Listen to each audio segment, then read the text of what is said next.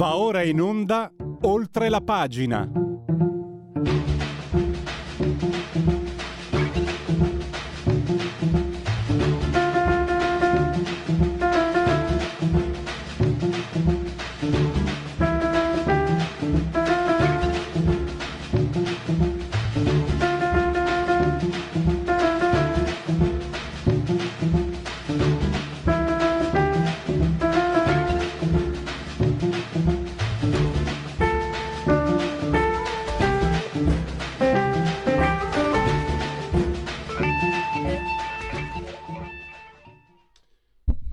Applausi come sempre la sigla di oltre la pagina di Radio Libertà. Siete simultanea con noi quando sono scoccate le 10.36 eh, insieme al dottor Federico Borsari assiso sulla tolla di comando in regia tecnica sospesi a 188 metri sopra il livello del mare. 26 gradi forse anche 27 centigradi interni. C'è un paradosso termico perché se si vuole abbassare la temperatura in contesto luogo a favore del vostro umile parlatore, dall'altra parte eh, qua si arriva a essere oh, in collina e il dottor Borsari è sull'Himalaya, è uno chef, diventa uno chef e quindi cerchiamo di limitare le nostre reciproche sofferenze. Lamentiamoci sempre che non si sbaglia mai. 23,4 gradi centigradi sopra lo zero esterni, 60% l'umidità, la pressione pari a 1700 eh, millibar. Il... Ah, mi raccomando, come sempre, chi si abbona a Radio Libertà campa oltre cent'anni, meditate gente, meditate, nel vigesimo primo, un vigesimo giorno di Pratina, mese del calendario repubblicano, per tutti un giovedì, Zoibe, 9 di giugno, anno domini 2022-2022, che dir si voglia, l'abbraccio forte forte forte destinato come sempre alla signora Angela Carmela e Clotilde, ci seguono loro dal televisore, il canale 252 252, se avete la Smart TV, Fire TV, eccetera, potete anche guardarci perché questa è una radiovisione. E potete continuare ad ascoltarci tranquillamente cullati dall'algido suono digitale della Radio DAB, poi con le applicazioni dedicate iOS e Android, con lo smartphone, con l'iPhone, tablet, mini tablet, iPad, mini iPad, eh, Fire TV, Alex, accendi Radio Libertà, passa parola, ve ne saremo riconoscenti conoscenti e poi ancora cosa manca?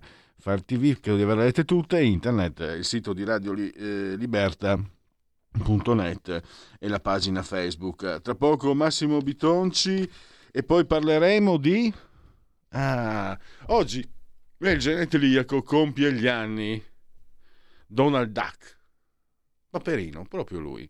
Eh, ufficialmente allora, lui appare per la prima volta in un cortometraggio nel 1934, La gallinella saggia.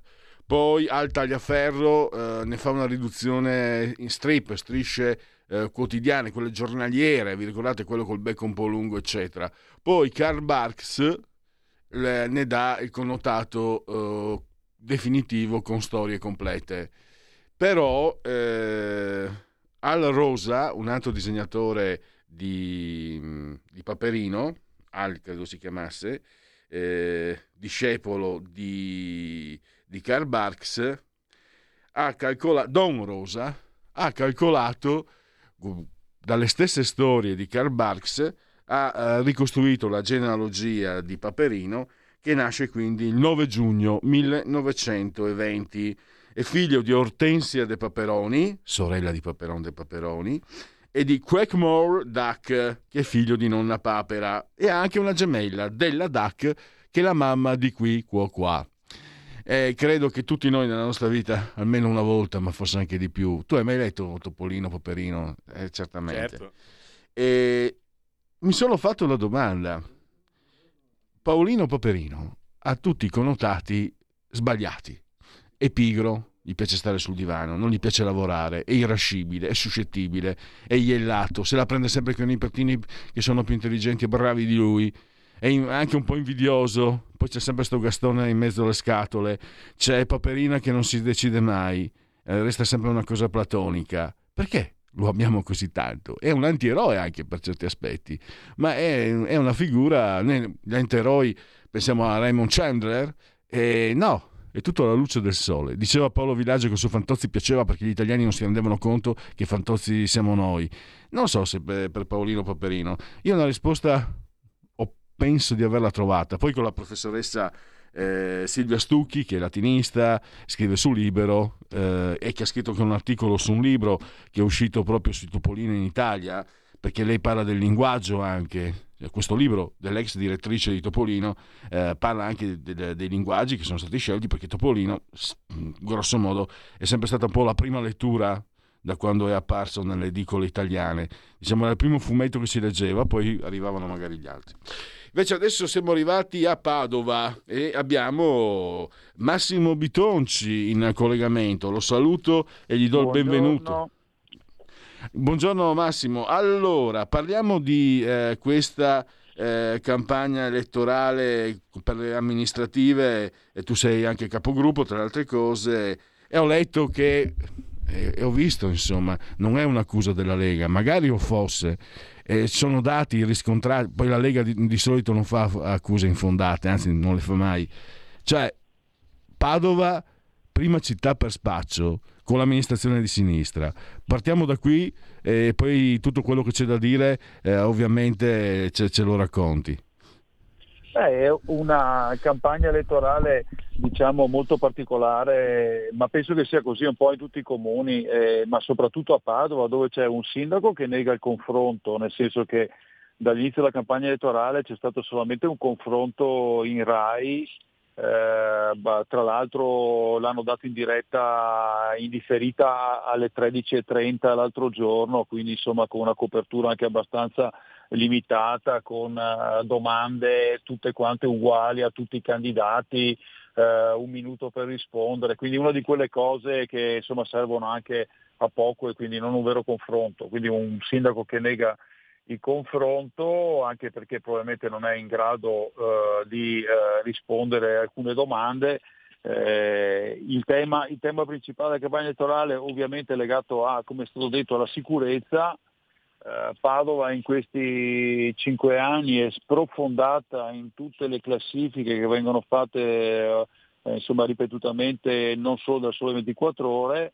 Il sindaco continua a ripetere, c'è un'intervista anche dello scorso anno estremamente imbarazzante dove eh, gli chiedono risposta sui dati relativi al degrado della criminalità di Padova e cosa fa il sindaco Giordani del PD, no? perché lui dice di essere civico, però è un civico dove eh, la maggior parte dei consiglieri comunali sono del PD oppure di coalizione civica che è la parte ancora più estrema della, della sinistra, quindi schiavo di questa uh, componente e alla domanda uh, ma eh, come mai insomma, c'è tutta questa criminalità a Padova e come mai siete al primo posto nello, nello spaccio, lui ha risposto ma in maniera incredibile, lo avessi detto io mi avrebbero fatto dimettere, che ma insomma i reati ci sono perché eh, bisogna dar lavoro a poliziotti e carabinieri. Cosa farebbero poliziotti e carabinieri se non ci fossero i reati a Padova? Una cosa direi incredibile che un po' è,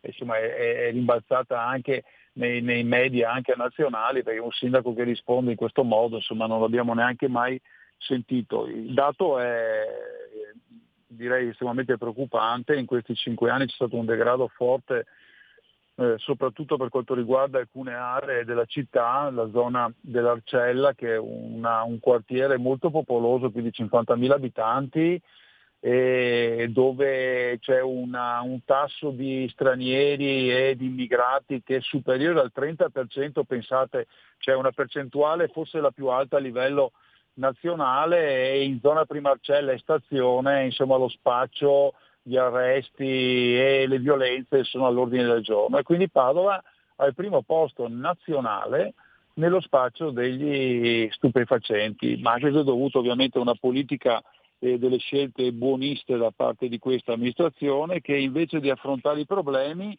eh, li nasconde sotto la sabbia. La teoria del sindaco uscente, speriamo che sia uscente definitivamente domenica, eh, è quella che siccome ci sono carabinieri e polizia, il sindaco non ha ruolo nel combattere il degrado della città, cosa che insomma noi, eh, io che ho fatto il sindaco tanti anni a Cittadella e anche a Padova, eh, ma moltissimi sindaci della Lega ovviamente rigettano perché ricordate benissimo come eh, insomma, la, la, Lega ha voluto eh, con, quando era ancora ministro dell'interno eh, Roberto Maroni e poi anche con Matteo Salvini nel, decreto, nel famoso decreto sicurezza per i sindaci una modifica importante al testo unico enti locali e per la sicurezza pubblica dove finalmente i sindaci diventano primi attori nella sicurezza pubblica, nel contrastare il degrado anche grazie a modifiche dei regolamenti di polizia urbana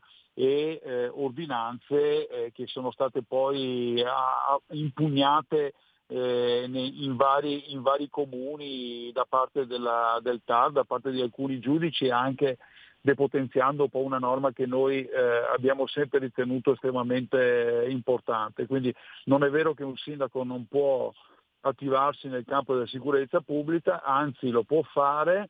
Eh, quando ero sindaco io avevamo aperto anche delle nuove stazioni di polizia locale nei quartieri, eh, i, la, i poliziotti, la polizia del sindaco era armata e girava per i quartieri, eh, il sistema di videosorveglianza, finanziamenti importanti anche per eh, potenziare il sistema di videosorveglianza che io ritengo estremamente importante, come anche l'illuminazione pubblica e il fatto della presenza che è forte deterrente, quindi la presenza della polizia municipale eh, all'interno dei quartieri delle zone più degradate, è arrivata l'amministrazione di sinistra e ha bloccato tutto, chiuse, chiuse le stazioni nei quartieri, la polizia è tornata a fare le sanzioni amministrative, tutto demandato a polizia e carabinieri quando sappiamo benissimo che eh, siamo stati noi eh, ancora più di dieci anni fa a dire eh, la sicurezza della città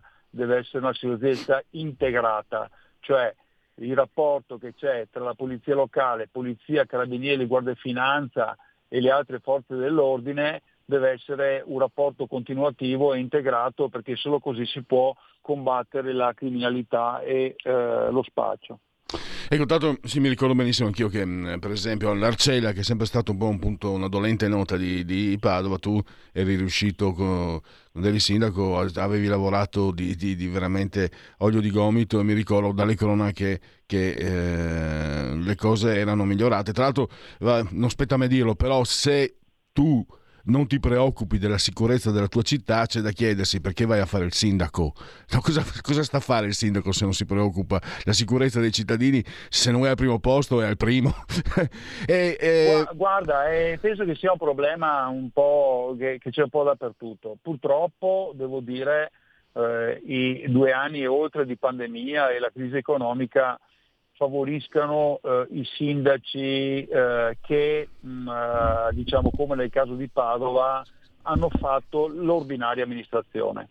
Cioè i sindaci che si sono preoccupati un po' di sbrigare, di, di sbrigare le cose più urgenti, ma che non hanno avuto una visione sul futuro della città e soprattutto combattere eh, le sacche di degrado e criminalità che eh, ci sono, soprattutto nelle, nelle, grandi città. Quindi questa campagna elettorale ovviamente non è facile perché il, la possibilità di dire la propria e la possibilità quindi di eh, contrastare e di cercare di avere una, una, una discussione, una dialettica con il sindaco non è stato possibile. Però il candidato eh, di Padova, che è un candidato civico che si chiama Francesco Peghin, che era poco conosciuto fino a qualche mese fa, in questi mesi insomma eh, la campagna elettorale è servita moltissimo e i sondaggi del, dell'inizio dell'anno eh, davano una fortissima differenza quindi a favore di eh, Giordani favorito ovviamente da due anni di, di, che la gente è rimasta chiusa in casa ecco, e quindi probabilmente aveva anche altri pensieri. Però gli ultimi sondaggi prima uh, del, ovviamente del termine per cui adesso non si possono più pubblicare, uh, pubblicare hanno fatto vedere eh, sia i nostri che anche quelli fatti da loro, ma anche quelli indipendenti eh, fatti dalle tv anche nazionali, eh, che Francesco Peghin sta recuperando alla grande e probabilmente questa settimana porterà Francesco Peghin al ballottaggio, impresa che era quasi impensabile fino a tre mesi fa, perché eh, sindaco uscente al primo turno, ehm, in un momento così delicato. Ecco.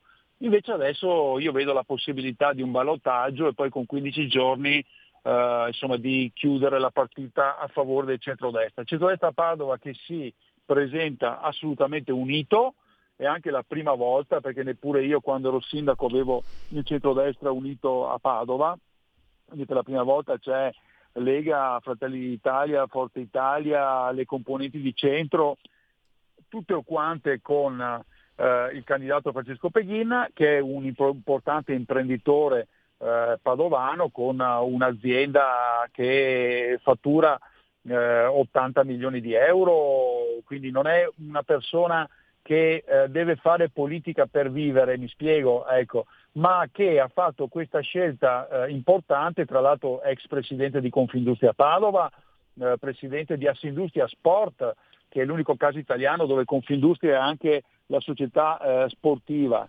È stato uno delle persone che, che, degli imprenditori che ha portato avanti la città della speranza a Padova e tutta una serie di iniziative anche di carattere sociale. Quindi diciamo che è una figura perfetta ecco, per fare il sindaco a Padova, una persona libera che non ha dietro un sistema, un po' quello che io chiamo sempre chiamato il sistema Padova, perché Padova è un po' come Bologna, diciamo, eh, perché alla fine l'università, il problema un po' della, de, della curia, eh, il problema del, del, del, del, tutto quel complesso di pubblico impiego che c'è in una città come Padova, e un PD che nel Veneto è forte solamente a Padova, Mm, eh, non è facile da contrastare, però devo dire che le cose stanno cambiando e mi aspetto domenica eh, un cambio di tendenza e quindi da una prevista vittoria facile, molto facile di Giordani, invece un bel ballottaggio con un gran candidato che è Francesco Peghini e sinceramente conoscendo tutti e due non c'è storia, eh. cioè nel senso che Giordani ehm, insomma, ha perfino difficoltà a esprimere un concetto, cioè, adesso non voglio essere per, eh, offensivo, ma non è questo, ma lo, lo, sanno tutti, dice delle cose tante volte imbarazzanti e soprattutto non è lui che fa il sindaco perché lo fa il PD, cioè a Padova lui si nasconde dietro un civismo dove dietro c'è il Partito Democratico che gestisce la città. Dall'altra parte c'è il centrodestra con un imprenditore eh, molto preparato, anche libero e che può veramente guardare al futuro della città. Certo, ricordiamolo appunto, una roccaforte eh, mm, isolata ma forte. Eh, tu, Massimo Bitonci, fu un, un'eccezione. Qualche anno prima c'era stata Giustina Destro, ma correggimi, io mi ricordo che Giustina Destro di Forza Italia portò avanti politiche molto aderenti a quello che voleva il PD. Questa è la mia impressione, non sono da, di quelle ma parti. Il periodo di Giustina Destro è stato reputato un periodo negativo per il centrodestra, devo dire la verità, eh. perché poi infatti Giustina Destro l'ex sindaco eh, Fatalità sta, sta, appoggiando, sta, appoggiando, questo Giordani e il PD, quindi capiamo ah, quanto, di, quanto Possiamo... di, di, di, centrodestra fosse Giustina Destro. Io ho vinto nel 2014, ero quarto nei sondaggi e poi con, uh, sono arrivato al ballottaggio con il sindaco che anche allora doveva vincere la grande al primo turno perché era il delfino di Zanonato, eh, con il PD che a quel tempo, vi ricordate, insomma, c'era Renzi e il periodo massimo del PD alle europee chiusero con il 42% a Padova nel 2014, il giorno dopo aperte le urne delle amministrative, insomma siamo andati al ballottaggio, 33% Ivo Rossi, 31 Massimo Bitonci, negli ultimi 15 giorni ho vinto con 7.000 voti di differenza praticamente da solo. Beh, diciamo, Poi... fammelo dire, eh, vai che giochi in casa, però eh, come sindaco te la sei sempre cavata bene perché due mandati a Cittadella, che non è un centro così piccolo, sindaco a Padova, diciamo che eh, Peghina ha sicuramente un riferimento, no? Se, senza pensare che, mm, voglio dire, farà, farà, sicuramente il sindaco, ma può contare anche sull'appoggio e sull'esperienza tua. E ah, anche... noi, noi, noi abbiamo, abbiamo eh, lavorato molto molto eh, in, questo, in, questo, periodo, devo dire, in assoluta collaborazione col centrodestra e io spero veramente che sia un modello replicabile dappertutto e anche alle prossime politiche perché Uh, se non andiamo d'accordo, se non uh, ci mettiamo insieme, perché poi alla fine abbiamo le stesse idee, eh? cioè nel senso che Adesso la situazione ovviamente del governo ci mette in difficoltà perché Fratelli d'Italia fa un'opposizione, eh, fa il suo lavoro per carità ecco, di opposizione e noi dobbiamo sostenere un governo molte volte anche turandoci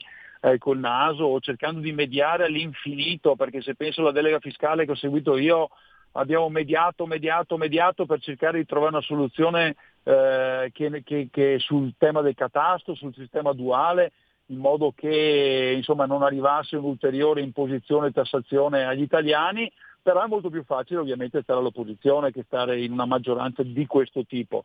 Però io spero veramente che queste queste amministrative che hanno visto ricompattato quasi dappertutto il centrodestra eh, diventi un modello anche per le prossime politiche, perché con tutti insieme possiamo veramente uh, vincere adesso e vincere anche in futuro. Certo, in chiusura allora, eh, due cose. Eh, il fatto che siete partiti con, con largo anticipo, questo è un punto a favore, no? vi siete organizzati, e poi una lista dove ho visto imprenditori, studenti, commercianti, eh, come amiamo dire noi in casa, in casa Lega, cioè il territorio, la, la, la, la, quella che un tempo si diceva cosiddetta eh, società civile che partecipa eh, in prima, in prima fila. Anche questo è un dato... Tra l'altro posso dirti una cosa e, e, e voglio dirlo anche attraverso la, tua, la, la, la nostra rete insomma, e, e, la tua voce. Eh, cioè, a Padova nella lista Lega, questo ovviamente in accordo con Matteo e anche con un'idea di Matteo, eh, ci sono degli indipendenti, cioè coloro che erano all'interno della lista Bitonci eh, alle amministrative 2014 e 2017 eh, che erano quindi presenti in eh, Consiglio Comunale, come lista di Tonci che all'ultima amministrativa ha fatto il 24,5%, quindi un Padovano su 4 ha votato la lista civica eh, quasi 8 punti su, sopra il PD, ecco, tanto per far capire i numeri.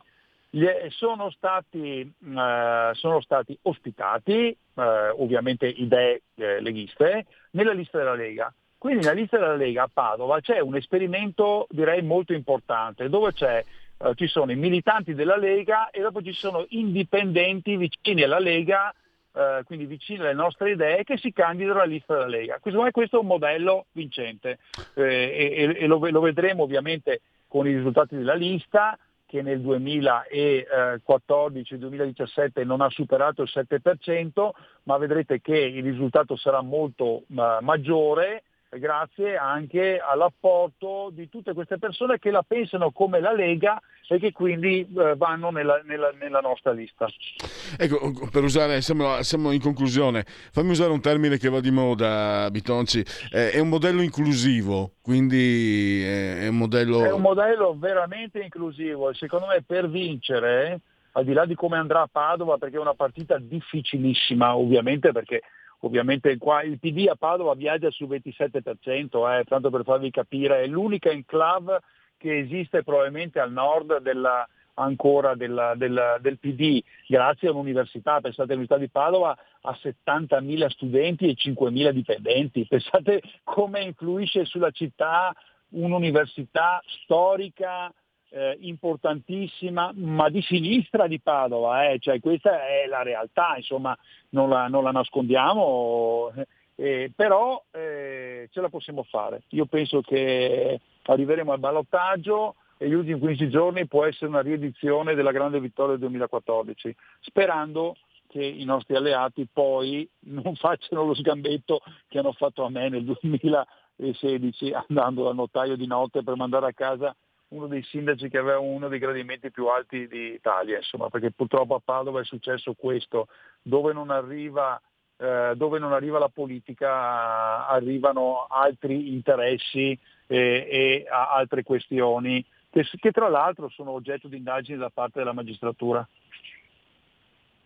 Eh, fammelo dire eh, che la botta che hai preso, la coltellata alle spalle, io ti faccio i complimenti per come eh, hai saputo uscirne, perché eh, adesso non sto qua più a ripielogare, ma eh, essere fatti fuori con tutto il successo che c'era, perché stavi andando benissimo, essere fatti fuori, diciamo, dal fuoco amico, eh, complimenti perché io mi ricordo che l'avevi subita, ma però ne sei venuto fuori e si vede, insomma, sei eri sottosegretario. Nel, nel, nel, nel 2017 comunque al primo turno, nonostante fossimo soli, eh, Uh, primo turno eh, 42% e il Giordani 29%, poi Lorenzoni, quello che si è candidato poi contro Zai all'ultima regionale 22%.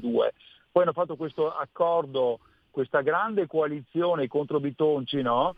Però alla fine al ballottaggio ho perso i 2000 preferenze, quindi ma, mamma mia, per un pelo da soli comunque la Lega poteva, te, poteva espugnare per la seconda volta Padova. E allora, però, allora noi guardiamo, noi guardiamo con, con, fiducia il voto di Padova di domenica. Grazie a Massimo Bitonci e a risentirci a presto. Grazie a voi e buone elezioni. Andiamo a votare tutti anche per il referendum. Mi raccomando che è molto importante. Grazie ancora e buon lavoro a tutti. Grazie. Un mondo oltre l'immaginazione. Un viaggio oltre ogni confine. Comincia l'avventura. Hai solo un'ora. Con Vincent. Movie Time. Ogni sabato dalle ore 16. La prossima volta che vai in vacanza, sia così gentile da farci sapere dove va. Se ti dicessi dove vado, non sarebbe una vacanza. Stai ascoltando Radio Libertà. La tua voce libera, senza filtri né censura. La tua radio.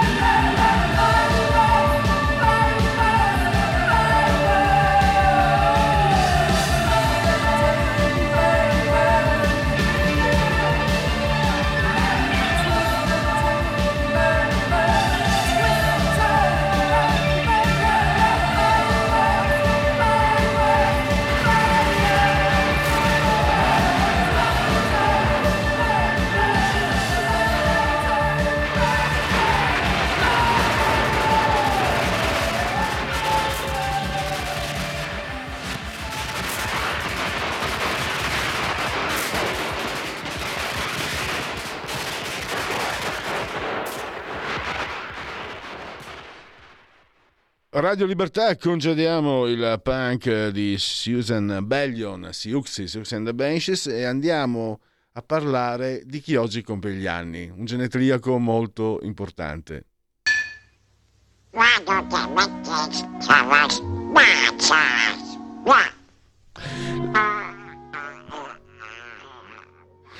L'abbiamo riconosciuto, l'avete riconosciuto, lo amiamo tutti ed è un mistero. Ne parliamo con la professoressa Silvia Stucchi, lei è, mm, è ordinaria di lingua e letteratura latina, una latinista, ha scritto anche un bel saggio sul latino, scrive su Libero, ha scritto anche una recensione su un libro sul topolino, diciamo, ehm, in Italia eh, e, sul, e sul papero polese. Allora, benvenuta professoressa Stucchi, la ringrazio ringrazio davvero per essere qui ai nostri microfoni. Buongiorno, grazie. Prima però correggo una piccola ah. cosa, non sono professore ordinario, se ah. diamo a Cesare quel che è di Cesare, sono docente ma non professore ordinario di lingua e letteratura latina, questo sì, ma all'Università Cattolica e poi sono appassionata di fumetti Disney, esattamente. Quindi siamo, siamo tutti a festeggiare oggi gli 88 anni di Paperino, che App- se li porta benissimo.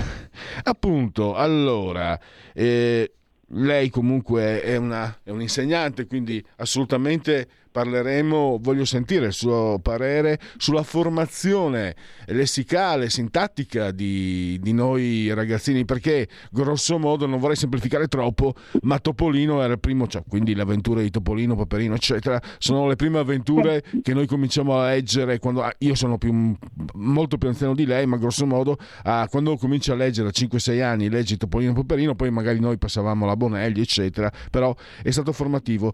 Prima però voglio chiederle chiederle, eh, prof, perché è così amato, così simpatico, così...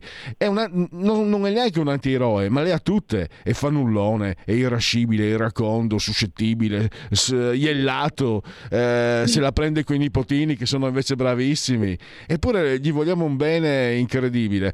Eh, diceva Villaggio con grande perfidia, gli italiani amano Fantozzi perché non si rendono conto di essere Fantozzi.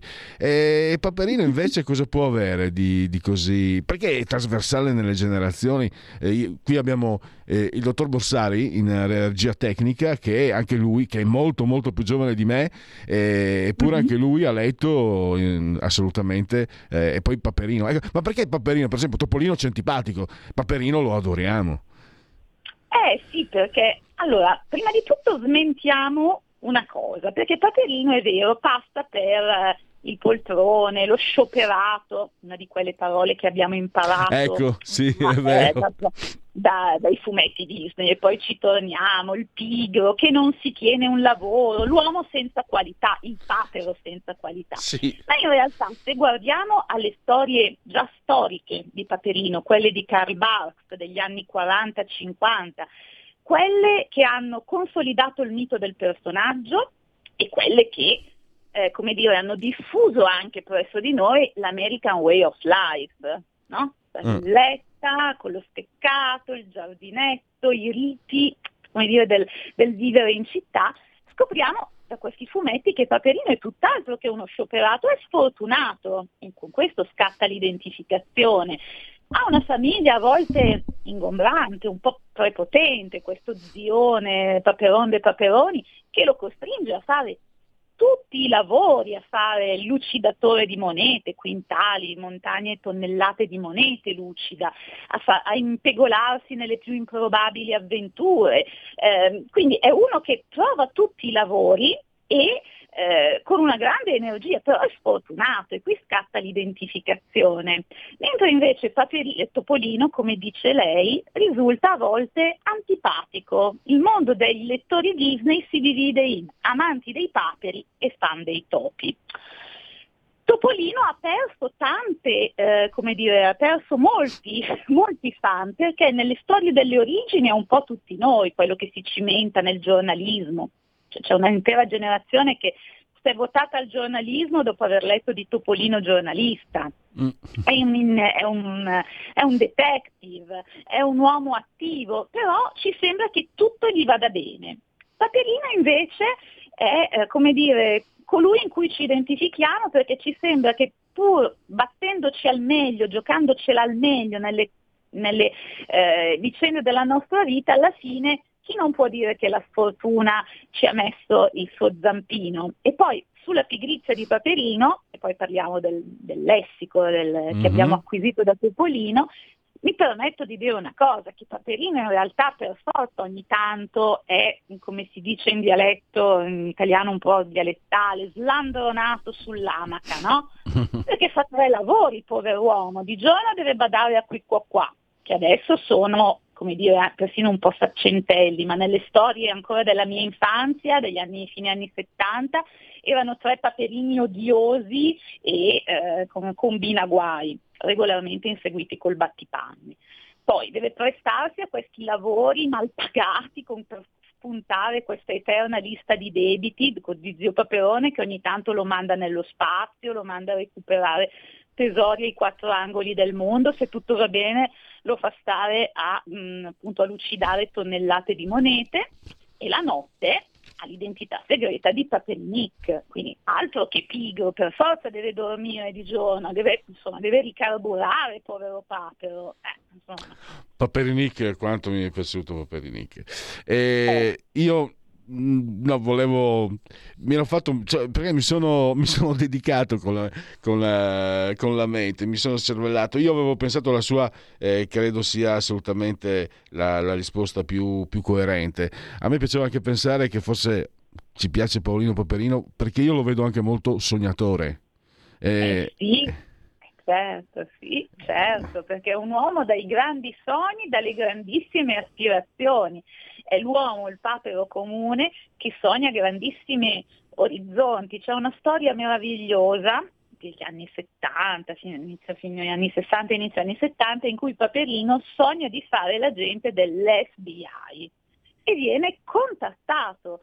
Solo che non è un agente dell'FBI, è mh, mm, come dire la, la S quella che sembra una F nella, nell'insegna del, del, luogo dove viene assunto, è, una e, è l'ente di scossione bollette eh, non pagate e quindi lui deve, crede di essere un grande agente che compie missioni rischiose mentre invece deve andare a fare i solleciti delle bollette, proprio lo scontro tra l'ideale e il reale.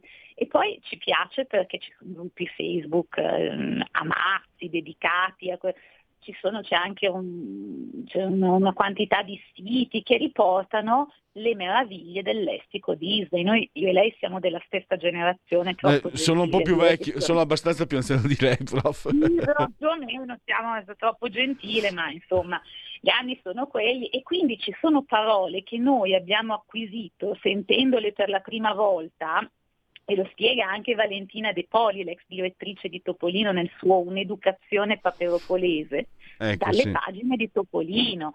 Sedifrago per me, tapino, ancora adesso quando spiego la tapinosi come figura retorica, io penso, cito sempre me tapino, la spingarda di Paperone, poi ci sono quelle espressioni favolose, eh, poeta di tirambico a tassametro, come si definisce Paperino, anzi il personaggio di Paperino nei Promessi Paperi, nelle grandi parodie, oppure quelle espressioni disgustosa ostentazione di plutocratica sicumera, ma quando mai un fumetto parla così? Eh, Una volevo... generazione è stata svezzata da, da, dalla Disney, Ass... dalla Disney Italia. Ecco, volevo chiederle, secondo, siccome comunque, poiché questo, diciamo, questa scelta eh, è continuata, nel, io ho smesso un anni, da un po' di anni di leggere, non seguo più, però ho visto, insomma, ho notato che anche negli anni 80, negli anni 90 c'era l'attenzione. È una scelta precisa, quasi pedagogica, quella di inserire dei termini che ci spingevano poi a, ad aprire il vocabolario, un'esperienza meravigliosa secondo me, è bellissimo aprire il vocabolario quando troviamo un termine che non conosciamo. E oppure anche figlio dei tempi, cioè il fatto, eh, lei è troppo giovane per ricordarselo, ma la TV, quella diciamo fino ai primi anni 70, eh, lei non era ancora nata, eh, aveva anche un'attenzione, però lei può vedere, non so, tipo Rai Storia, faccio per dire, ci sono trasmi- tras- trasmissioni anche di intrattenimento, tipo canzonissima, dove però i presentatori eh, o il musichiere, se seguiamo, se, le, se, ecco, io non ero nato quando c'era il musichiere, proprio negli anni 50-60, io sono nato primi anni 60, il, eh, il, il, presentatore del musichiere usa proprio un linguaggio quasi alto, eh, quindi era una scelta anche un intento pedagogico dell'Italia eh, di quegli anni che si è perduto disperatamente, cioè Topolino rientra, il, il, settimanale rientra in questa linea o è stata proprio una scelta assolutamente propria e portata avanti negli anni? Ma molto probabilmente la prima scelta, la, la prima, inizialmente la scelta si radica proprio, come dice lei, in questo intento pedagogico di un'Italia che insomma, uscita dalla seconda guerra mondiale si trovava per molti versi ancora nella situazione di quando si diceva un secolo 90 anni prima fatta l'Italia bisogna fare gli italiani, quindi era un intento di alfabetizzazione che la RAI di Bernabé con i grandi sceneggiati, ma io penso anche, come dice lei, gli show del sabato sera in cui Ungaretti era stato ospite una, a uno show con Mina, quindi una cosa assolutamente dire, fuori da, da, ogni canone per noi oggi, no? E quindi da un lato c'era questo intento educativo, pedagogico e anche che assommava l'intento educativo alla voglia di divertire. E poi in generale c'era probabilmente anche più gusto per eh, la letteratura, per una letteratura che venisse dal confronto insomma, con i classici. Ma... E anche il periodo delle grandi parodie. Io personalmente tutte le persone che hanno 10 anni più di me, 10-15 anni, ricordano i promessi paperi per ah, chi è della mia generazione è bellissimo, è bellissimo. Il mistero dei candelabri di Marco Giovan Battista Carpi, che è la riscrittura, nemmeno parodia, perché diventa veramente molto alto come ambizione, è la riscrittura dei, dei, malavo- eh, dei, scusi, dei miserabili, ed è una cosa fantastica perché ci sono delle sequenze insomma, che sono veramente epiche, oppure Paperino e il vento del sud, in cui Paperino ehm, diciamo è nei panni di Rhett Butler e mm. eh, appunto si rilegge via col vento o il mitico, io la prima volta che ho capito che esisteva l'alfabeto cirillico e ho capito, me l'hanno fatto leggere, mi sono emozionata tantissimo, era stato per leggere lo slam, quando si aprono eh, le porte della, della magione di Zio Paperone nella parodia di Guerra e Pace. Quindi questo, c'è questo zar cannone enorme che compare minaccioso e appunto con la scritta in cirillico, era un'idea di divertimento ed educazione insieme ma senza pedanteria, che è stata una formula geniale. Le chiedo, eh, esco un attimo, però lo chiedo all'insegnante, ci tengo. Noi stiamo parlando di un periodo, io me lo ricordo, eh, il nemico, non il nemico, l'ombra cattiva era l'ignoranza. Era un po', eh. ci, ci, c'era l'idea di combatterla. Adesso i dati, eh, i quindice, metà dei quindicenni non capiscono quello che leggono. Eh, I maturandi, eh, dati invalsi, hanno una preparazione eh, sì e no pari a un alunno di terza media. non c'è più paura dell'ignoranza, mi sembra. È un po' di... Allora, da un lato, avendo, essendoci stata a contatto con i testi invalsi, dico anche che i testi invalsi hanno mm, una funzione importante perché danno un quadro, una fotografia della realtà e da qualche parte bisogna pure cominciare. Poi è anche vero che sono strutturati allo stesso modo per tutti i ragazzi, per tutti gli ordini di scuole. E quindi Ovviamente in certi contesti, in certi ambiti risultano semplici, in certi altri risultano eh, come dire, molto difficili, così anche per i test di matematica, che sono ancora più, mh, mm, come dire, di solito quando escono i risultati dei test di matematica ci si straccia tutti le vesti più che mai. Certo, da qualche parte bisogna cominciare e io da insegnante dico anche non bisogna, mh, mm, dire, non bisogna ehm, essere troppo propensi alla Geremiade perché è vero, negli anni 60-70 c'era questa mm, lotta all'ignoranza, c'era questo giusto desiderio di eh, dare a tutti più possibilità di acquisire un bel lessico, scoprire parole nuove, istradare alla letteratura, penso ai grandi sceneggiati RAI ma è anche vero che la situazione diciamo, di, di base era molto più drammatica per tante persone. Mm. Mentre oggi io sfiderei chiunque sta nella scuola a dire che era meglio 60 anni fa. Per tante cose è peggio, per tante cose io sono ottimista e dico è meglio. Però è anche vero che si è perso quasi, e su questo lei ha perfettamente ragione, il, il gusto e anche la fierezza di dire no, dobbiamo, dobbiamo fare cultura. E a volte quando parli di cultura a una platea giovane sembra quasi, non dico di dire una parolaccia, ma di fendere, di fare, avere molta difficoltà a fendere un muro di gomma. Questo è verissimo, non c'è più la fierezza del dire, non c'è sempre la fierezza del dire sì, ma io faccio questo perché voglio, mm, voglio saperne di più. Ed è anche un po' non lo svantaggio, ma l'inconveniente di avere tutto a portata di mano sul web. Certo. Io sono ancora della generazione che si è fatta la tesi di laurea con le fotocopie. No? E quindi eh, cerchi un libro, fortunosamente tardiva, te lo fotocopi. Adesso che hai tantissime risorse informatiche a portata di clic, già avere le fotocopie non voleva dire leggere, però c'era l'idea del possesso, no? Ce l'ho. Adesso sembra quasi che potendo controllare ogni dato in tempo reale, perché me lo devo imparare. Assolutamente.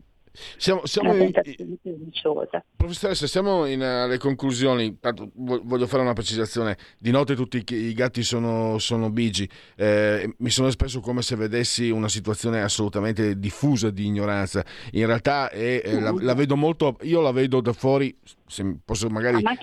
Eh, ecco, lo stavo per dire. A macchia di leopardo. Ai miei tempi, diciamo che c'era. Era, uh, a seconda dei livelli, no? cresceva per livello l'ignoranza o scendeva, eh, o scendeva.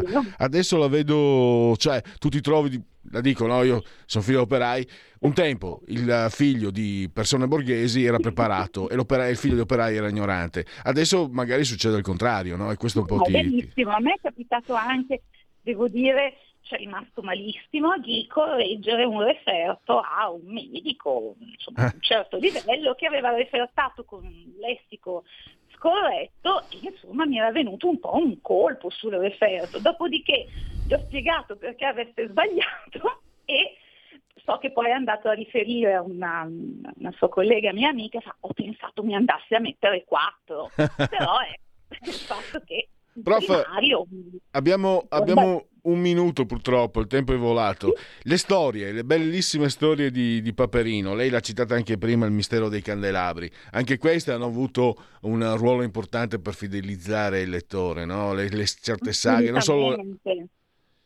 Sono, sono le storie che rileggono più spesso gli adulti, perché Topolino non è una cosa che si legge e poi si lascia lì, si rilegge come i classici.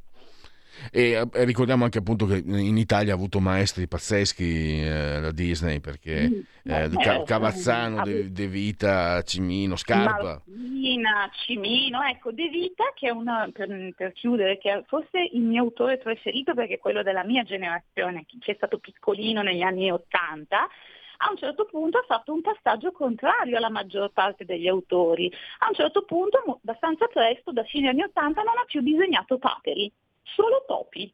Eppure era l'unico che era riuscito a portare all'altare Zio Paperone, mm. una mitica storia dell'84. Andate a recuperarla e vedrete con chi. Allora, eh, eh, chiudiamo con, uh, con, il mistero. Grazie alla professoressa Silvia Stucchi, grazie davvero, potete leggere anche i suoi articoli grazie su Libero e a risentirci a presto. A risentirci, grazie. Segui la Lega è una trasmissione realizzata in convenzione con La Lega per Salvini Premier. Segui la Lega prima che la Lega seguisca te alla Pellegrina, segua te alla Marciana, legaonline.it, scritto legaline.it, eh, il sito dove potete fare di tutto, come iscrivervi per esempio alla Lega Salvini Premier, 10 euro che si possono versare anche tramite PayPal senza nemmeno vi sia la necessità essere iscritti a PayPal. Eh, se avete l'occasione andate a vedere gli specchietti riepilogativi domenica insomma c'è questo voto eh, importante e quindi è, è, anche questo direi un contributo per, per, avere, per schiarirsi ulteriormente l'idea o per avere comunque una foto sintetica di questi quesiti referendari sulla giustizia. Il D43, il 2 per 1000 per la Lega, di Domodossola 4 il voto in matematica, 3 invece il numero perfetto e gli appuntamenti leghisti. Eh, allora, bye bye bye, passiamo eh, quelli superati. No, non, non, ne vedo per il momento, eh, addirittura eh, il più recente di ieri, quindi non ci sono al momento aggiornamenti sul, eh, sulle apparizioni radio-televisive degli esponenti della Lega, quindi possiamo chiudere. Stesso fee per, per Segui la Lega. Segui la Lega è una trasmissione realizzata in convenzione con La Lega per Salvini Premier. O oh, forse allora, vediamo se riusciamo anche alla bellissima sigla dei genetriaci. È un dato Istat, commercio al dettaglio, aprile 2022 si stima una stazionarietà delle vendite al dettaglio in valore rispetto al mese precedente, un calo dello 0,4%, in diminuzione alle vendite dei beni non alimentari, meno 0,6%, e crescono... Uh, le vendite dei beni alimentari più 0,7 più 0,2 facciamo la sigla dai dei genetriaci un po' che non la sento la verità è che sono cattivo. Ma questo cambierà. Io cambierò. È l'ultima volta che faccio cose come questa. Metto la testa a posto, vado avanti, rigo dritto, scelgo la vita. Già adesso non vedo l'ora. Diventerò esattamente come voi. Il lavoro, la famiglia, il maxi televisore del cazzo, la lavatrice, la macchina, il CD e l'apriscatole elettrico. Buona salute, colesterolo basso, polizza vita, mutuo, prima casa, moda casual, valigie, salottoli tre pezzi, fai da te, telequiz, schifezze nella pancia, figli, a spasso nel parco, orario d'ufficio, bravo a golf, l'auto lavata, tanti maglioni, Natale in famiglia, pensione privata, esenzione fiscale, tirando avanti, lontano dai guai, in attesa del giorno in cui morirai. Genetici ricorrenze e commemorazione del vigesimo primo o vigesimo giorno di Pratile, mese del calendario repubblicano, giovedì Zoibe 9 giugno per tutti, anno domini 2022. Cole Porter, a molti gentiluomini non piace l'amore in sé, tanto quanto parlarne. Ovviamente Paperino, beh, quello insomma abbiamo già visto. Neido Nadi, schermidore, sei ori olimpici da Livorno eh, il grande Curzio Malaparte, eh, te l'avevo raccontata anche, credo che Curzio Malaparte eh, sia una causa indiretta del mio essere diventato giornalisti perché eh, la parola scritta eh, avendo avuto occasione di leggere Curzio Malaparte, eh, ha suscitato, ha evocato in me eh, una, una, emozione una sensazione fortissima, ma mi spiego non so come mai girava, eh, credo fosse Caput, era Caput, eh, girava in casa dove ero da mia nonna, ma avevo 6-7 anni, 6 anni, avevo appena cominciato a leggere. Leggo una pagina, due, sono rimasto sconvolto. Probabilmente a livello inconscio mi è rimasto in, proprio intriso nella mente quanto la parola scritta possa evocare. Ed è da lì probabilmente che poi nasce, diciamo, la, la mia abilità tiene la parola scritta, che insomma, abilità, cioè diciamo che comunque è stata una, un, uno strumento per arrivare a questa professione, insomma, non certo la voce, non certo il parlare dietro un microfono, quelli sono arrivati dopo. L'Italia eh, culla del diritto e del rovescio. Eh, sono tutti, ah, eh, sanno tutti che razza di egoisti siano i morti. Spiace morire prima di Montanelli. Eh, lui si chiamava Kurt Sockert, eh, Sandro Angiolini, fumetti, Isabella Coldrake, Luigi Corioni, che è stato presidente del Brescia Calcio, imprenditore e anche presidente del Bologna, Riz Samarita, Samaritano, eh, Lorenzo Schellino, che venne rievocato, evocato negli anni 90 da Elio Staretese, eh, fondatore di Forza Italia Giuliano Arba, eh, Urbani, Pierluigi Castagnetti, che è stato segretario del PP, Antonio Percassi, che da Clusone il, non è più il proprietario, ma è comunque presidente dell'Atalanta, eh, la giallista di Case Scarpitta, Pratis, Patricia eh, Conwell, Michael J. Fox, Il ritorno al futuro, Johnny Depp, che ha avuto il regalo, l'ho già avuto qualche giorno fa, eh, Natalie Por- Portman, Matilda in Leon, tre nomination, un Oscar, Johnny Depp, tre nomination, zero Oscar, e Schneider, Wesley Snyder da Utrecht, eh, mi è rimasto impresso questo. Lui viene da Utrecht, 350.000 abitanti, e ha detto che Milano è meravigliosa perché è pittoresca ed elegante. E noi ce la immaginiamo invece in Italia, Milano, un'immagine fredda, invece lui è pittoresca, quindi pensate che bello che deve essere vivere in Olanda. No, dai, si fa per scherzare, amici olandesi. Buon proseguimento, adesso c'è la Lega Liguria, grazie a Federico e grazie a voi per aver scelto eh, Radio Libertà anche oggi. Ciao! Scegli la Lega, dai forza alle tue battaglie. Nella dichiarazione dei redditi scrivi il codice D43 è semplice e non ti costa nulla. Il tuo sostegno vale 2 per 1000. Messaggio autogestito Lega per Salvini Premier. Stai ascoltando Radio Libertà. La tua voce libera, senza filtri né censura. La tua radio.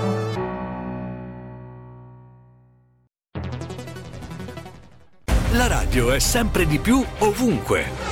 Io la radio la ascolto in auto con tutti i nuovi programmi, perché ho la radio DAB. E tu? Io al lavoro ascolto la radio dal mio computer. E tu? Io a casa l'ascolto dalla mia TV. E tu? Io l'ascolto dal mio telefonino, con Radio Player, l'app delle radio italiane. E tu? Io la radio l'ascolto con lo smart speaker. Oggi 35 milioni di italiani ascoltano la radio così. E tu? La radio, ovunque, sempre di più. Anche Radio Libertà è su Radio Player Italia.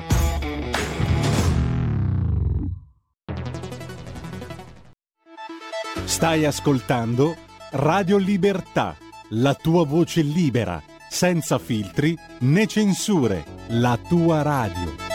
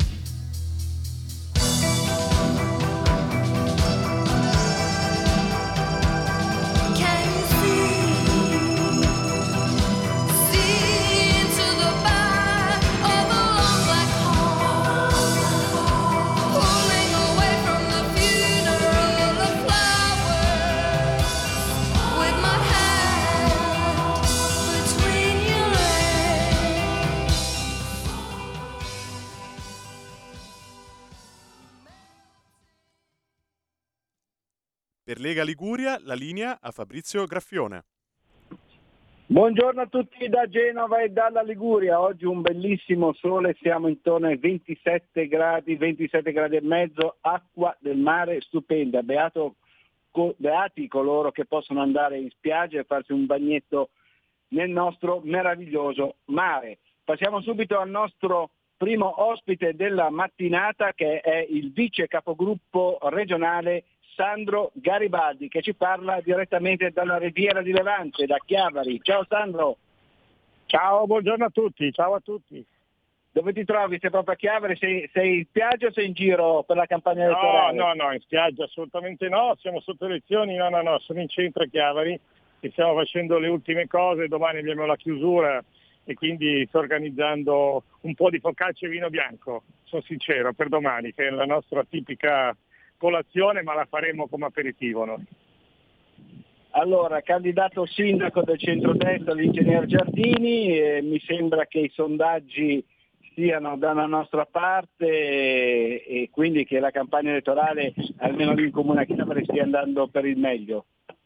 Sì, insomma, eh, diciamo che questa volta ci sono tan- troppi candidati, ci sono sei candidati a Chiavari, ci sono 15 liste per una città di 30.000 abitanti, sono davvero tanti perché se uno fa il calcolo i candidati sono circa il 3% della, della popolazione, quindi il 2-3%. Quindi davvero vabbè, un po' tanti, però comunque il centrodestra ha sempre vinto a Chiavari, di conseguenza credo e speriamo che vada tutto per il meglio. Benissimo. Ascolta, a parte la campagna elettorale, e siccome io ho aperto con il bellissimo sole e bellissimo mare qui in Liguria, e, e afflusso di turisti ce n'è stato lo scorso long weekend del 2 giugno, e com'è la stagione estiva lì da, dalle tue parti?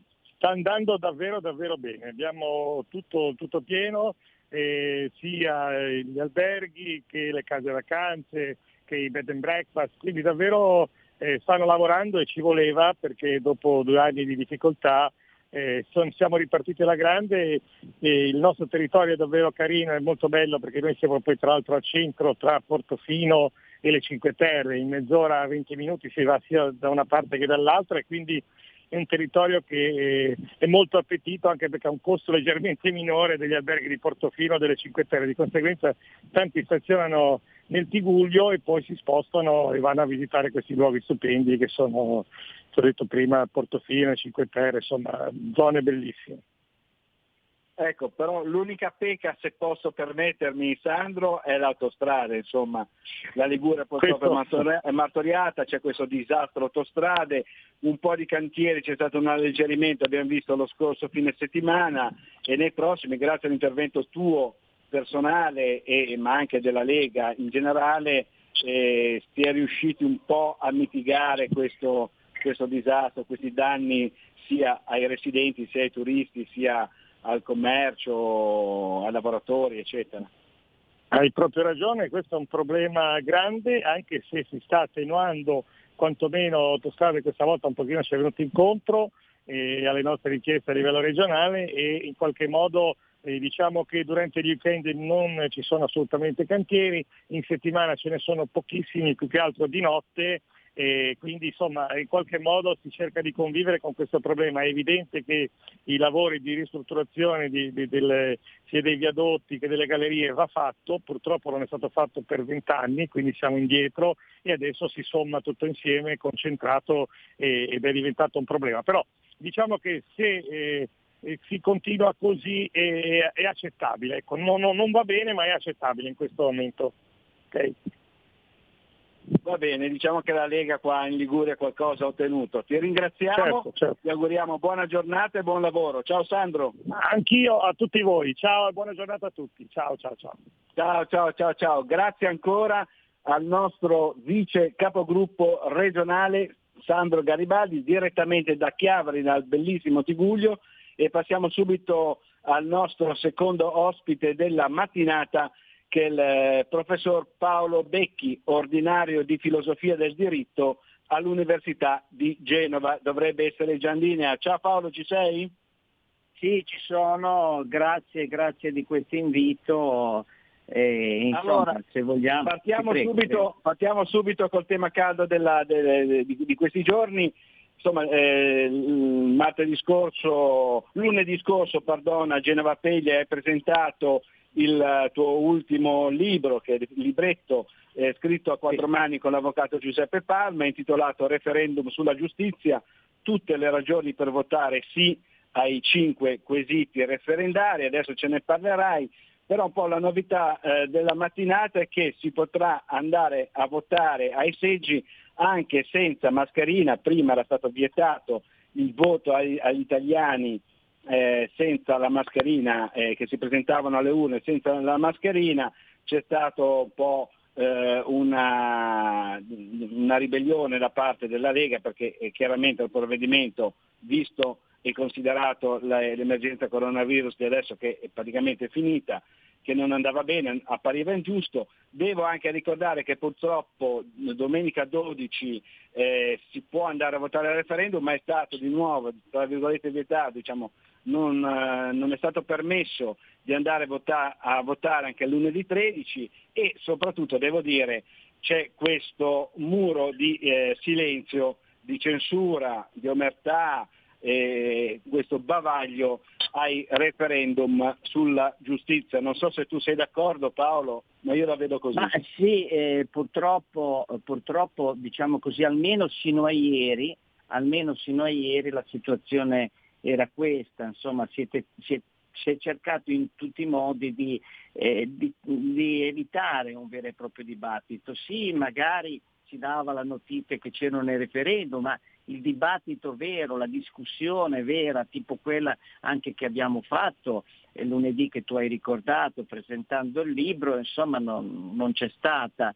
E comincia in questi giorni e sono i giorni decisivi, quindi speriamo che eh, com- purtroppo c'è da dire, insomma ormai ci si basa esclusivamente sulla televisione e, e la televisione finora è stata molto eh, parca nel dare notizie su questo referendum, anzi addirittura ci sono dei programmi in cui si è, si è mh, chiaramente fatto capire che è meglio addirittura non andare neanche a votare. E, insomma, quindi mh, l'informazione è stata questa. Eh, c'è la speranza che eh, tra oggi e domani, eh, che sono poi i giorni decisivi, e questo cambi e che quindi insomma, ci sia la possibilità di, eh, di, dare una maggiore informazione. Noi in questo libretto che abbiamo presentato è anche un, libretto, è anche un ebook, nel senso che eh, con 2 euro, con 2 euro te lo scarichi sul cellulare e c'hai addirittura in fondo le schede i colori in modo tale che un cittadino che poi andrà a votare, un elettore che va a votare, eh, un elettore si renderà conto insomma, di, della complessità dei referendum, ma anche uno strumento utilissimo eh, per potersi fare una prima idea. Ora, detto in breve, eh, sono eh, tre referendum che hanno a che fare fondamentalmente con, eh, con l'ordinamento giudiziario eh, il sistema di elezione del CSM, l'equa valutazione dei magistrati nei consigli giudiziari distrettuali, cioè chiamiamoli così, per intenderci, per far intendere insomma, l'opinione pubblica, eh, i piccoli CSM, potremmo chiamarli così, la separazione delle, delle carriere, delle, fun- dire, delle funzioni, eh, i limiti alla, a, agli, abusi della, eh, della, eh, agli, abusi della, custodia cautelare e l'ultimo che riguarda la legge Severino. Come vedete i primi tre che io ho citato hanno a che fare con l'ordinamento eh, giudiziario, sistema di elezione del CSM, che cosa eh, si vorrebbe cercare di eliminare? Beh, si, eh, si, vorrebbe cercare di eliminare quel sistema delle correnti eh, che non dovrebbe esserci all'interno del CSM, perché quando loro votano i loro rappresentanti in questo organo di autogoverno, che è il Consiglio Superiore della Magistratura, e non è che votano esattamente come votano i cittadini quando vanno alle elezioni, quindi votando una, una lista, un partito, eccetera. Quindi eh, si vuole cercare di evitare questo sistema delle correnti che riproduce un po' i partiti politici all'interno del sistema delle elezioni del CSM.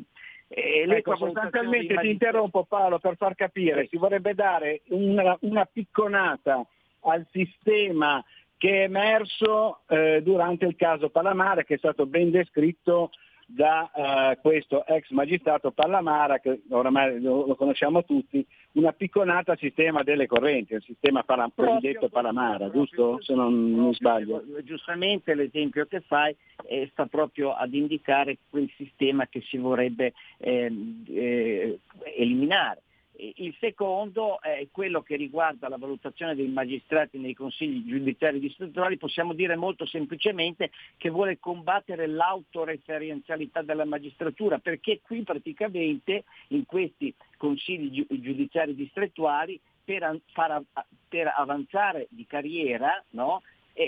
Cosa, sono i giudici che decidono sui giudici e tutti sanno cane non mangia cane e quindi sia, è giusto che a, a, giudicare l'operato dei giudici siano anche i professori universitari sulle, di materie giuridiche e anche gli avvocati. Questo in sostanza, come del resto avviene nel Consiglio Superiore della Magistratura, quello grande.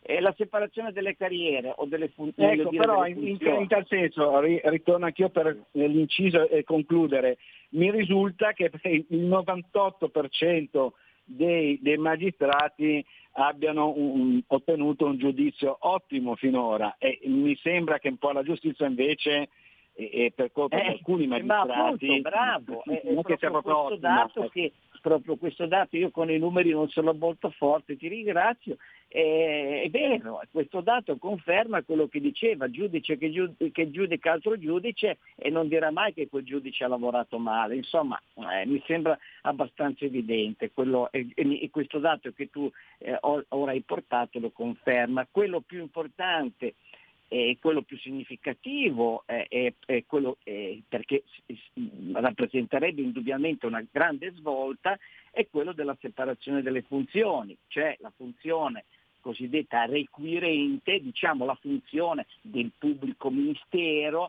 della pubblica accusa in un processo e la funzione giudicante, cioè che proprio il giudice. No? Eh, noi abbiamo avuto una riforma del codice di procedura penale, in questa riforma sostanzialmente il, cudi- il, giudice è al di sopra e al di sotto del giudice ci sono le parti, cioè la, l'accusa e la difesa. L'accusa è rappresentata dal pubblico ministero. Ora, praticamente questa grande riforma che c'è stata an- dovrebbe andare nel senso della separazione delle, delle funzioni. Questa separazione delle funzioni non c'è e oggi un pubblico ministero può diventare ehm, eh, giudice e fare questo passaggio nella sua carriera addirittura per quattro volte. Per rendere diciamo così, eh, esplicita la cosa, immaginatevi uno che viene eh, eh, eh viene diciamo così, inquisito eh, dal, da un pubblico ministero il pubblico ministero formula in primo grado un'accusa gravissima e poi magari al secondo grado a secondo grado la stessa persona si ritrova. Quello che era il pubblico ministero, cioè la pubblica accusa, se lo, ritrova, se lo ritrova come giudice, perché nel frattempo questa persona è passata dalla funzione, ehm, da, dalla funzione requirente a quella giudicante, cioè, è una cosa che bisogna assolutamente evitare. C'è da dire che cap- il referendum sarebbe una... Ed è capitato, abbiamo però ho appena un minuto per spiegare gli abusi della custodia cautelare e l'abolizione del decreto Severino. Quindi ti pregherei di andare su questi gli abusi, due. coloro che eh, dic, sono eh, quelli più, eh, eh dove c'è maggiore divisione questi due eh, quesiti. Eh, chi vota no al quesito della custodia cautelare o non è for- informato o vuole semplicemente lo stato di polizia in Italia, cioè vuole che i PM continuino a fare quello che hanno sempre fatto, cioè ti sbatto in galera o agli arresti domiciliari anche se il reato non si sa neanche che cazzo o se l'hai fatto o che di, che, di che reato si tratta. Quindi voglio dire, adesso mi scaldo un po' perché su questa cosa che dice no perché se no eh, eh, i criminali saranno tutti fuori, ma non è vero. Chi ha, compiuto gravissimi reati sarà comunque eh, eh, eh, agli arresti domiciliari oppure sarà addirittura in carcere. Ma il problema è che oggi questo viene diffuso, questo, mm, il, la prima cosa che il giudice fa e che il pubblico ministero fa per qualsiasi tipo di reato, anche se il reato non è neanche stato ancora de, del resto ben individuato, è la reiterazione del reato. Ti danno la re- ecco, il referendum incide su questo. No, non è vero. Sì, perché la fuga, il pericolo di fuga, il pericolo di inquinamento delle prove restano intatte. La reiterazione del reato, eh, che invece di, è, è, è, la cosa che viene più utilizzata dal pubblico ministero, si pone un freno e si dice no, caro pubblico ministero, questo lo fai soltanto per i reati veramente gravi, non per le sciocchezze. L'ultimo sulla legge Severino, eh, eh, ovviamente qui si potrebbe aprire, allora volete di nuovo i corrotti nel Parlamento, eccetera. Io non so se era meglio il, governo, il, il, Parlamento dei corrotti con la democrazia cristiana e il Partito Socialista o, o, il Parlamento attuale con tutti i gredini che ci sono dentro e con l'onestà. Questo io non lo so che cosa sia stato meglio, uno o l'altro, la democrazia cristiana o il Movimento 5 Stelle, non lo so, però in ogni caso è una cosa che va contro qualsiasi Stato eh, garantista eh, di diritto che un sindaco, un presidente di regione eh, che ha in una sentenza di primo grado eh, è stato dichiarato colpevole eh, debba essere sospeso dal lavoro che sta facendo quando poi magari in secondo grado o addirittura in Cassazione risulta innocente. Questo è il caso più lampante che ti fa capire che anche eh, la legge Severino dovrebbe essere abrogata. Spero di essere stato chiaro nei pochi minuti. Chiarissimo, questo eh. normalmente vale per un sacco di sindaci e volevo anche un po' aggiungere che questa questa legge Severino è stata un po' utilizzata, se andiamo a vedere i dati, soprattutto per gli esponenti del centrodestra. Come al solito. Ti ringraziamo, ti auguriamo buona giornata e buon lavoro Paolo. Grazie anche a voi e buon voto, buon ciao. voto. La cosa più ciao, ciao, ciao, ciao. Andate a votare. Gra- ciao, ciao. Grazie ancora al professor Paolo Becchi, ordinario di filosofia del diritto all'Università di Genova. Passiamo subito al nostro terzo ospite della mattinata, che è il senatore Ligure Francesco Bruzzone. Ciao Francesco, ci sei? Ciao, buongiorno a tutti. Buongiorno, allora io ho chiamato eh, Francesco sia per il discorso dei referendum, per capire se si riesce un po' a battere questo muro di, eh, di silenzio eh, di censura, di omertà, eccetera, eh, sul referendum del 12 giugno, ma anche perché eh, Francesco ha diffuso proprio l'altro giorno un bellissimo video in uh, lingua genovese per fare l'appello agli elettori. È la prima volta che vedo un esponente politico del nostro territorio che fa una cosa del genere a livello sia locale sia nazionale. Allora, vogliamo un attimino ripetere in genovese per i nostri ascoltatori liguri? lo faccio volentieri, però consentimi di spiegare il motivo che va oltre l'attaccamento a quella che per me è un po' la lingua madre, perché da bambino ho imparato prima quello e dopo l'italiano, ma non è quello il punto. Il punto è quello che tu hai, eh, eh, hai citato adesso, e cioè il fatto che c'è una sorta di attività nascosta per impedire, per fare in modo che la gente non vada a votare su un tema così importante. Io vedo che anche quelli che mugugnano, come diciamo noi a Genova, perché hanno avuto esperienze con la giustizia tutte molto negative per i ritardi, per come sono stati trattati per quello che hanno rischiato e hanno pagato, anche loro alla fine capisco che non sanno neanche che domenica c'è il referendum. Allora questo messaggio fatto in lingua genovese barra Ligure era proprio finalizzato, almeno nella nostra comunità, a bucare e a far capire. Ora, chiaramente non l'hanno sentito, non l'hanno sentito tutti il milione e mezzo di cittadini liguri, però quelli che l'hanno sentito quantomeno rimangono un po' colpiti. Allora, tu mi inciti, io lo faccio volentieri, a, a ribadire questo principio eh, in, eh, in lingua genovese.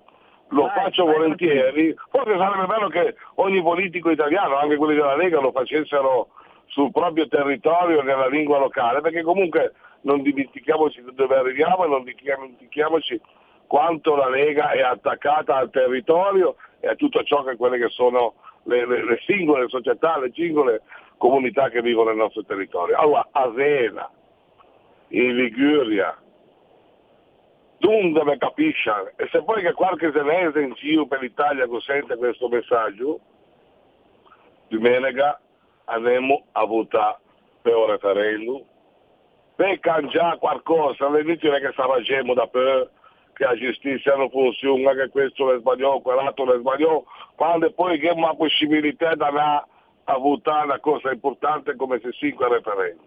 Andremo a votare domenica votiamo sì perché prevevo una vota per tutte a casa a giustizia.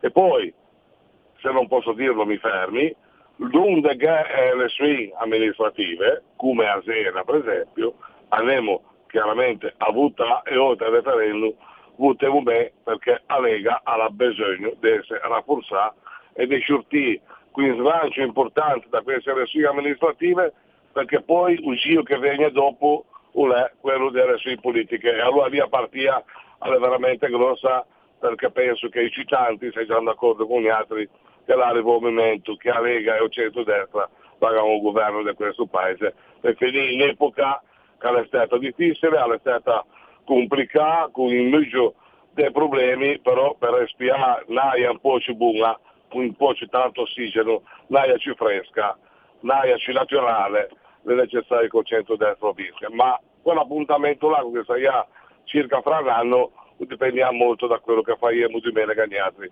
andando a votare alle sfighe amministrative. Ho parlato troppo Grazie. e ho, ho, esagerato con la lingua locale? Eh? No, sei andato perfettamente e devo dire bravissimo perché beh, ci vuole quello, anzi lo faccio anch'io alle pelle agli altri conduttori se possono magari ogni tanto eh, far parlare in lingua locale che è una cosa buona e giusta, come hai detto tu, eh, noi leghisti siamo molto attaccati al nostro territorio da nord a sud. Ti ringraziamo ancora e ti auguriamo buona giornata e buon lavoro Francesco. Grazie a voi e saluti a tutti. Viva la Lega! Ciao, grazie ancora al nostro senatore Ligure Francesco Bruzzone. Vi saluto ricordandovi che se domenica non si supererà il quorum del 50% sarà un'altra sconfitta della democrazia nel nostro paese.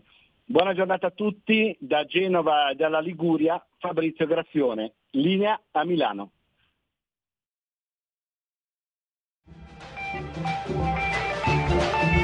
Avete ascoltato oltre la pagina.